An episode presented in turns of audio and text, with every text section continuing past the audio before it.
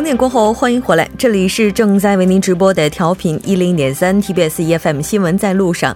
接下来的一个小时将为您带来我们的第三部以及第四部节目，最新趋势一目了然，带您了解最新趋势动态。新闻放大镜板块呢，今天将和大家一起来盘点韩中两国春节的年味儿。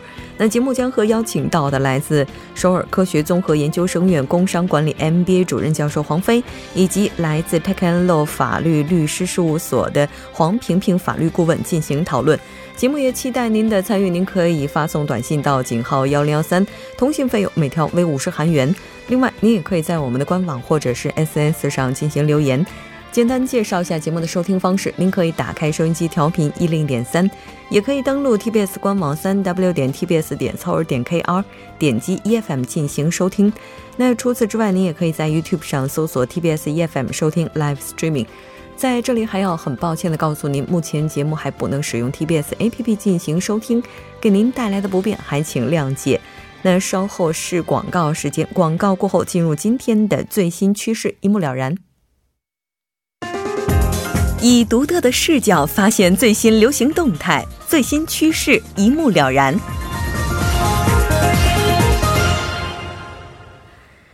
好了，欢迎回来，最新趋势一目了然。接下来，我们将通过嘉宾的独特视角来了解最新趋势动态。马上连线本台特邀嘉宾穆云卓记者，穆记者你好。喂，主播你好。非常高兴和您一起来了解今天的最新趋势。那今天是中国的年三十儿了，应该说，在国内的话，这个年味儿应该是非常非常浓的了。那今天您为大家带来的最新趋势也是和过年有关的。对，没错，今天是韩国春节连休的第一天，也是刚刚主播说的中国的农历腊月三十儿，所以呢，要给大家介绍一个比较应景的话题，也就是。年的过年文化，嗯，春节吧，年年都过，可是春节的这个年味儿总是不太一样的。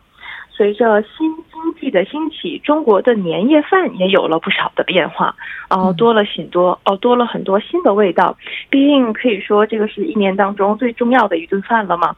它给我们留下什么样的舌尖上的记忆，可能是大家都比较关注的焦点之一。所以今天想围绕年夜饭的话题跟大家聊一聊。嗯，是的，一家人围在一起吃年夜饭，这也是中国人春节当中非常重要的一部分。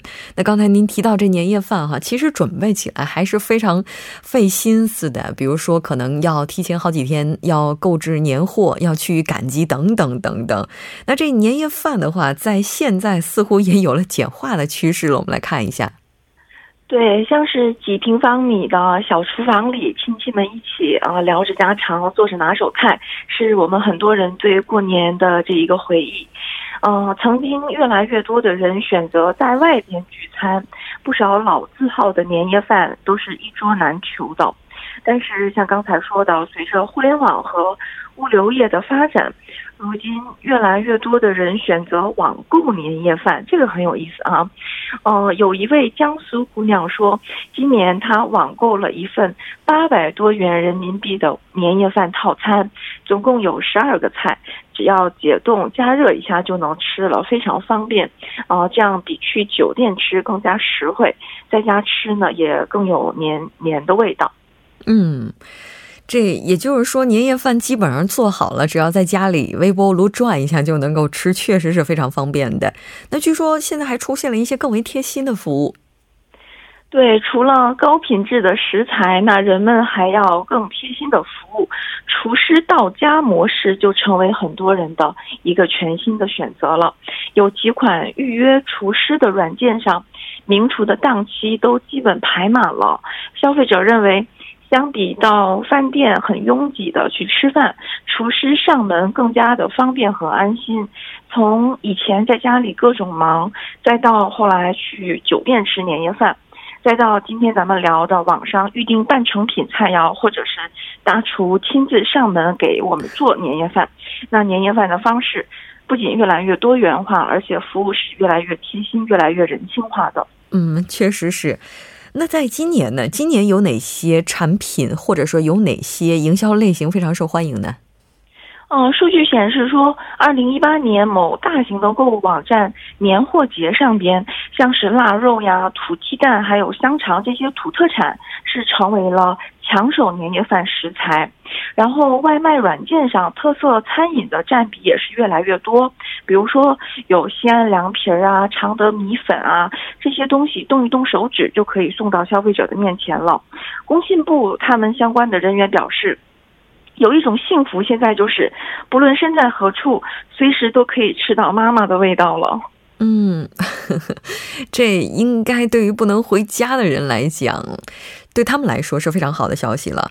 年夜饭可能在有的地方是在三十的中午，有些地方是在三十的晚上，等等哈。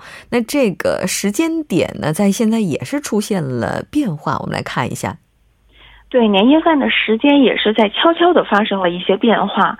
八零后和九零后是独生子女这一代的主力军了，他们的年夜饭只能选择在一方的父母家中吃，所以不少小夫妻中午的时候会在一方家母吃呃一方父母家吃年夜饭，然后晚上呢去另外一方父母家。广州部分餐饮业企业的负责人就说，预定除夕中午年夜饭的消费者现在是变得越来越多的。嗯，是的。那其实年夜饭的时间点越多样化，那对于家庭和睦来讲，也许是更好的。在韩国的话呢，过年文化也是出现了一些变化。我们来看一下。呃，说到韩国过年的时候，一般家里的儿媳妇都会忙得团团转，不仅要准备祭祀用的食物。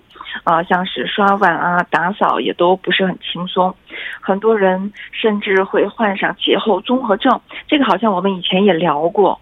那今年就有一些比较开明的婆婆们拯救了这些比较可怜的儿媳妇。公公婆婆他们不仅不需要儿媳妇去帮忙了，反而会给儿子和儿媳妇一些零花钱，让他们利用春节假期出去旅行。嗯。那今天我们在韩国新闻部分也提到了，说在今年韩国出境游，特别是春节期间，哈人数跟往年相比又有了增加，可能也跟这种文化有关系。那这种变化可以说也是有很多好处的。对，我觉得最大的好处就在于能够让家庭关系变得更和谐吧，不管是夫妻关系还是婆媳关系。有一位六十三岁的阿姨，她就说要在自己这一代结束儿媳妇的痛苦。她说自己的儿子去了岳父岳母家里的话，还能被各种招待，但是儿媳妇她不管是在娘家还是婆家都很辛苦。哦，所以我记得。呃，许多夫妻好像以前在节日期间会发生一些矛盾，节后离婚的人也不少。那像这种形式的变化，不单单是简单的给儿媳妇放了个假，或者是让他们出去旅行，我觉得对拉近家人和家人之间的距离来说是非常有意义的一个好的积极的变化。嗯，确实是这样的。那这种节日的变化，可以说也是现在两性平等的一种体现了。可以说，这也是随着社会发展出现的一种必然的现象。那不知道目记者，您是怎么样看待这种文化的变迁呢？哦，我想了一下，这种过年文化，嗯，不管是中国还是韩国。过年实际就都是图个喜庆啊，年味儿非常重要。像韩国新的春节文化会让家里变得更和谐，那中国的年夜饭文化它的变化又让人们的生活品质好像变得更高了。哦，所以我现在都已经开始好奇了，明年两个国家的过年文化又会发生怎么样的变化呢？嗯，是的，那当然，我们 也不希望在春节的时候呢，家家户户都选择境外游，因为毕竟团圆的话，在东方文化当中是这种春节文化非常重要的一个组成部分了。当然，非常感谢今天目击者带来的这期连线，我们下期再见。好的，再见。那到这里，我们今天的最新趋势就是这些了。接下来依然来关注一下这一时段的路况、交通以及天气信息。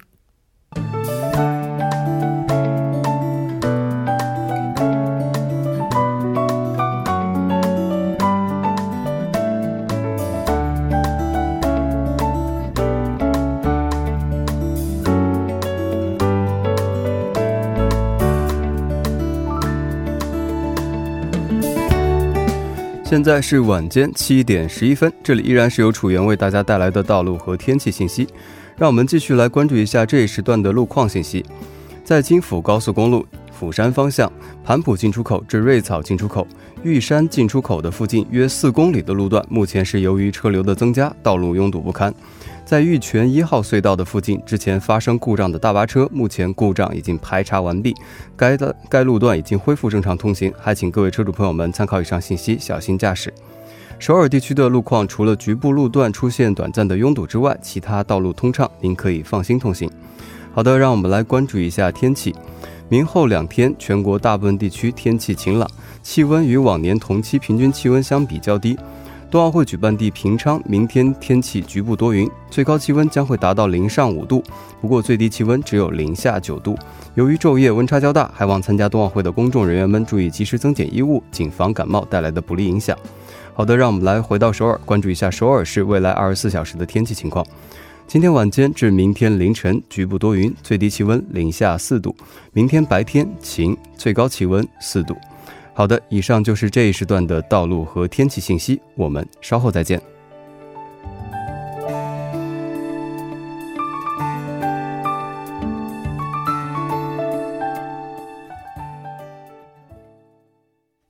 好了，欢迎回来，多角度、全方位为您深入剖析韩中两国实时热点焦点。那今天我们要和来到直播间的两位嘉宾一起来盘点一下韩中两国的年味儿。节目也期待您的参与，您可以发送短信到井号幺零幺三，通信费用每条为五十韩元。另外，您也可以在 YouTube 上搜索 TBS EFM，在收听 Live Streaming 的同时点击对话窗参与互动。那今天我们请到直播间的嘉宾呢，一位是来自首尔科学综合研究生院工商管理 MBA 主任教授黄飞，黄教授你好。哦，大家晚上好！除夕之夜啊，能给大家在这里拜个年哈，我非常感到很荣幸。嗯，呃，我们也非常高兴，这个黄教授把家人都放在了家里，来到直播间陪听众朋友们一起来过年哈。那另外一位是来自泰康路法律律师事务所的黄萍萍法律顾问。嗯、那黄萍萍法律顾问你好，你好，主持人，很高兴啊、呃，在韩国过第四个除夕了，今天。嗯这个节节目的机会很特别，所以非常谢谢大家。对，嗯、我觉得洪顾问的话，应该说也是很久没有来到直播间了哈。嗯、在很久不见之后，在大年三十的晚上来到直播间，我们也是非常的感谢。今天是大年初这个三十儿晚上哈，嗯、此时此刻如果在家的话，这会儿应该在做什么呢？应该是在做菜吧，对吧？嗯，看电视吧，然后或者是准备放鞭炮吧。对，有一些地方当然已经禁了，嗯、是的。但是如果要是回老家，比如说在农村的话，嗯、还是可以放的。基本上都在放鞭炮了。对，没错。那今天我们也是了解到，在韩国啊，在中国的话，这个国家最高元首已经是向全国人民都拜过年了。是的，是的。那在除夕的晚上，我们知道文总统也是提前录了一段视频，对会在今天晚上播。哦，我刚才有看到。那个黄蓝色的韩服的那个？啊，那个不，那是另外一个，就是给中国人、哦、中国人民拜年的这个视频，在今天晚上也会播出去。哦、所以说，应该说这个年也是非常特别的哈。嗯、那我们了解到，哈，在亚洲大概有八个国家是把农历的新年定为法定的节假日。那当中国人欢天喜地闹新春的时候，其他国家的民众呢，也是在以自己的特色民俗来辞旧迎新。丰富的亚洲年文化呢，我们也是来了解一下啊，春节它这个经济实力，来感受一下发展的魅力。那今天咱们就来进行相关盘点。首先来问一下，这春节除了当然除了我们节目直播之外啊，这节应该是放假了吧？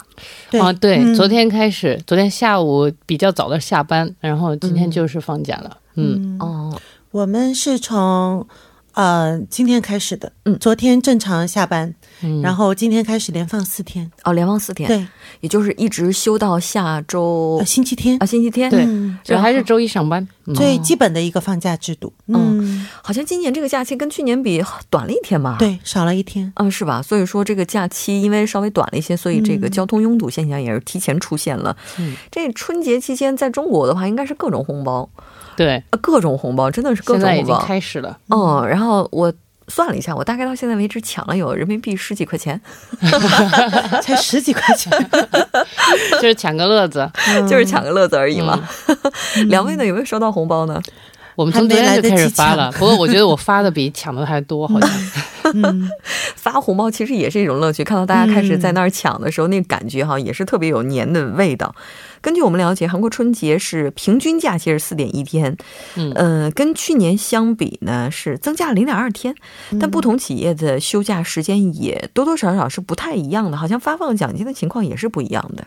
对，今天今天我看了一下这个韩国经营者总会在六号，他发布了一个对全国就全韩国五人以上的这四百一十六个企业进行了一个这个所谓的二零一八年春节连休及这个年终奖时态调查的一个结。果哈，我们可以看到这个，在今年春节呢，连休其实他说是平均是四点一天嘛，然后是比去年的这个平均的这个三点九天要多了一个零点二天，然后呢，达到了就是四天以上哈。因为这个普遍这个韩国人会认为这个春节连休是三天放假，嗯啊，然后呢，这次我估计就是大家都知道哈，我们是连着一个双休日，所以呢，正好是变成了四天哈。基本上大部分企业我看到有百分之九十一点四的。被调查企业都是放假四天以上，然后呢，这个比去年的这个同期数据要增加了差不多百分之六点七左右。然后呢，呃，这些大于就是人多的一些企业哈，超过三百人的企业，可能就是放假天数就更长一些，可能会考虑到这个员工可能要回家呀这些方面的。所以呢，那这个呃，超过三百人以上的呢，它基本上平均放假四点四天，然后不到三百人的小型企业呢，平均放假四天，也就是说。这四天以上的这个企业呢，基本上就是占大多数了哈。再加上这个年终奖啊，哎，我觉得这个可能是大家共同的一个关注的话题哈。这个据调查这个结果看，好像说这个今年的这个企业发放年终奖的呢，比去年的企业多了百分之二点八，然后那平均能达到一百一十六万一千韩元。啊，差不多七千块钱左右吧，我觉得啊。然后其中三百人以上规模的这个企业，也就是大中企业呢，它其实发放的会比较多一些，那个平均能达到一百六十四万六千韩元，比去年要涨幅了百分之三点六。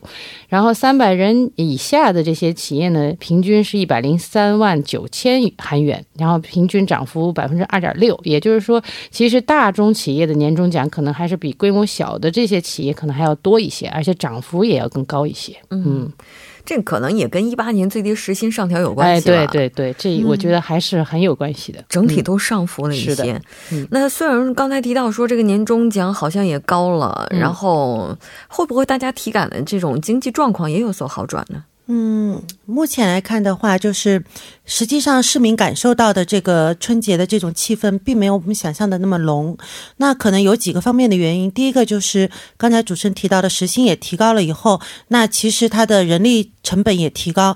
那人力成本提高的话，有些时候有些商家会把这个成本转嫁给到。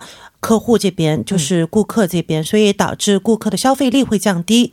那另外一方面呢，其实也是因为物价现在韩国不断的寒潮，寒潮的原因，所以物价也在不断的上升。而且从去年七月开始，呃，油价就一直连续二十多个星期在上升，所以导致综合来看，整个市场的消费力都是没有想象的那么好，所以导致消费不是特别的理想。嗯，对。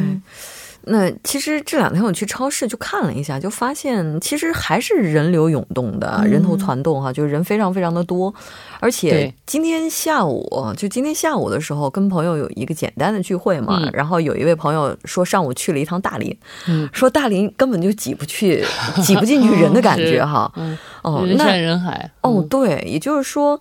中国人多的地方，这年味还是挺浓的。对对对，嗯，那但是这个经济体感指数想要上调，估计也不是一时半会儿能够去实现的。那咱们来看一下中国方面这休假以及奖金制度的情况吧。对，你说一般这个我们我们比较关心的就是年终奖哈。刚才也说过，中国也是一样，就是这个一一八年的年终奖一般就是什么时候发吧？就是现在，比如说我们现在就是大年三十了，嗯，那基本上呢都是快过年之前，然后这个各个企业事业单位。位呢就开始发年终奖了，然后呢，这个具体哪一天哈，当然要看每天的这个就是每个企业的这个不同了，双方签订的这个劳动合同啊或者协议中对这个年终奖发放是否有一些规定哈，然后是否发放年终奖也当然其实是用人单位的自主，就是工资自主权，这个不一定是所有的单位都会发年终奖，而且发的多发的少，其实也要看业绩好不好哈。当然，我其实在这个朋友圈里头也调查过，有的有的单位真的是发的很夸张很夸张的，因为他们业绩非常好，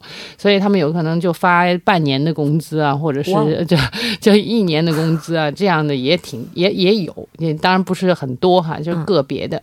然后呢，一般是月薪几倍这种问题呢，当然也会出现在这个就是这些网网络上哈。当然呢，也也有人说呢，就是啊，一般来讲的话，可能因为大家都是呃会老板哈会奖励一些员工的，毕竟是过年过节嘛。然后再加上这个呃，一般中规中矩的一些业绩也比较还行的完成任务的话，差不多就是两三个月的这种这个年终奖是比较合理的哈。但是呢，这个也没有一个统一的规定。然后呢，也有的单位就发一些几百块钱，或者是发点东西啊，或者是什么的。反正，嗯，这个这个确实可能那也是要写在合同里。有的要不写在合同里，可能也也就是发发红包啊什么的就过去了。嗯，对，其实。我不知道两位有没有这种感觉，就是在我们小的时候过年哈，如果父母单位发东西的话，就会觉得，嗯，其实哈那些东西咱们今天看来并不是那么值钱，嗯，但总觉得满满的，或者那个时候是非常幸福的，富足，发油发菜啊什么的，就是发橙汁儿嘛，嗯，就是一瓶一瓶的那个大瓶的橙汁儿，那时候就觉得有橙汁儿就很幸福了。我们那时候发食用油，连喝都不能喝，但是还是很幸福。对，还有大米，对，等等这些东西，看着就觉得很很舒服。对啊，这可能你说从那会儿呢发大米、发油、发橙汁儿，然后一直到现在发各种各样的年终奖，发没感觉了，嗯，对吧？不能不能说没感觉，要是有老板听到了，再接着发油发米可怎么办？是吧？那不过现在油和米也挺贵的，但是这年 还是得过哈。拿到奖金之后，咱们得去买米买油了，是吧？是这物价。不知道两位有没有置年货什么的？这个我我我是在做这个节目之前刚从超市回来，然后我还特别的 深刻的感受了一下这个韩国超市里现在这个年货有有多么的恐怖，就这个物价，一颗白菜要要快五千块钱，就是我真的是下下不去手把它搬回家呀，就是，然后真的，而且我觉得超市应该算是怎么说呢？应该算是价格比较合理的地方哈。但是我在那儿真的，我我我刚才还跟他讲，我就买了十万块钱，但是。连连购物车一半都没买，就是真的是很少的东西，然后就就十万块钱，滴 就滴了一个袋子，然后我就回家就在那儿想说啊，我今天一定要在广播里说说这个，这个韩国这个物价体感实在太可怕了。基本上我觉得买三盒水果就八万块了，就没有。对，一盒草莓，一盒差不多，一盒提子，然后一盒那个就是切里。就差不多八万了，车厘子哈，对的，你这还没买大件儿呢。是啊，对呀，这大件儿因为一盒基本上就是两万嘛。嗯，你要是买个苹果，那一箱估计都得五万过去。或者就是前两天买了一盒牛肉，九万块。嗯，那是含牛吗？嗯。啊，那那但是没有几片，那还是比较正常的。没有几片，没有。我们说韩牛贵是 OK 的，它有它的理由，它毕竟是 One Plus 的。但是我我们这两天经常讨论的话题就是，呃，那个后半就是 南瓜到底发生了什么事情？现在有怎么了？基本上蔬菜的基本上都快三千一颗了。你说我翻了两倍。我昨天好像在 SS 上就看到有人就发说哈，在。大林现在什么一把豆角两万，一把什么蒜蒜黄还是蒜苗什么之类的两万，能吃到年夜饭的人真的很幸福的。物价都已经飙成这样了，哎，你说这一年的话，好像不管发多少的奖金，所以有很多主妇是这样的，在超市里面进去一圈，不知道怎么下手。结果没买就出来了。我能简单的做一下小统计哈，就两位的话，在今年办年货大概花出去多少吗？我我这两天花了二十万至少了，而且就是要做差不多也就四五人份的一一餐，就是差不多就是这个钱了。我觉得实在太我基本上就买点水果啊、牛奶，就去一趟超市就八万块，再去一趟又是七八万，就是这样子的。哦，好像还没买什么。对，这其实在中国国内的话，应该说中国国内这置办年货的话，要比韩国更早吧？基本上进到了腊月二十三、二十四之后就要对，这两天早就应该都已经不置办完了，对对，嗯，结束了。那可能在中国置办年货的就是各种蔬菜啊，还有各种的那些肉类啊。好像中国这物价飙的情况也比较严重。我我估计可能我我我也许是这两天才去买吧，我估计可能前两天的超市还是比较正常的，这个也应该有一个市场的一个供需的问题。因为我今天要去买饺子皮的时候，它就没有了，然后后来我就问他说你有没有那个存货啊？他说那基本上没有了，你明天也不会供货，所以这还是一个供给平衡的问题。哎呀嗯嘿，干脆就直接在自己在家里做吧。那你说这些新鲜蔬菜哈，你说你要是一个礼拜前去买也不合适哈，这这个真的是就是甘愿被宰的。嗯，但是说这话不知道会不会招打，我总觉得物价飞涨，这也是年味儿当中的一部分。也正好，因为每年年啊木真，你好像也结婚了，我记得。因为我觉我还没有得开始买。每年过年都是在最冷的时候，嗯最冷的时候本身它就是物价对就比较高的一个期间。嗯，它因为寒冷，电费也贵，然后暖气也贵，什么都贵。然后交通运输也贵，然后导致物价确实是在一个一年当中最高峰，然后又遇到了年。嗯，不过，但是我觉得这嗯这个地方，因为我看了一个韩国的这个物价局的统计哈，他说现在的物价还是稳中有降的。然后说这个呃，比如说像一些这个呃蔬菜类还降了百分之十二点九。后来我想说，你是不是没有去逛过超市啊？这些统计人员，因为给我们的感觉就是我们我们觉得至少要涨到百分之二十才算合理。现在这种基本上体感都是百分之二十左右。嗯，它这个数字是和去年春节比的吧？不是和上个月比的吧？啊，这个就是很奇怪了，嗯就是这个。这有可能。统计数据很让人怀疑啊。嗯嗯，但不管怎么样，一八年的时候我们就提到最低时薪是往上调了，嗯物价已经是有一轮上涨了。对所以说在这个物价上涨的基础之上，再碰上刚才我们黄顾问提到的，碰上一个年哈，是 我现在想的是这个年过完了之后，这物价能回来吗？全场沉默。我们来稍事休息一下，那稍后在我们的新闻放大镜第二部分继续和两位嘉宾来探讨韩中两国这年味儿。